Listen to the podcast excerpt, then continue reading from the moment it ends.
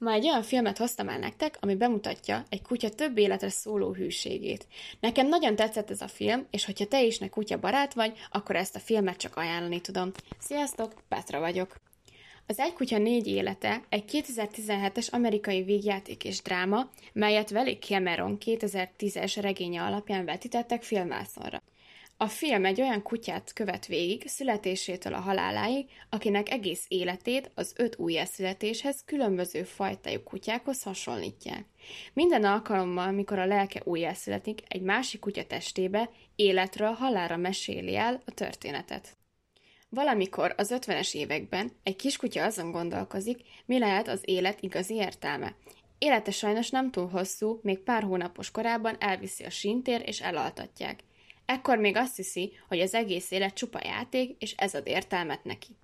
A lelke azonban újjászületik egy Golden Retriever testében. Egy kutyaszaporítótól szökik meg, majd két ember befogja, azzal, hogy sok pénzért eladják. Bezárják egy kocsiba, majd elmennek.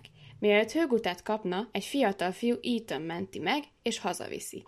Miután meggyőzi nagy nehezen édesapját is, hogy náluk maradhat, a kutyát Bélinek nevezi el. Béli és Ethan nagyon közel kerülnek egymáshoz, elválaszthatatlanok lesznek. Innen indul kettőjük közös lelki életük. Ajánlom figyelmetekbe ezt a filmet, nekem nagyon tetszett, és igen tanulságos. Köszönöm a figyelmeteket, remélem felkeltettem az érdeklődéseteket a film iránt. Sziasztok!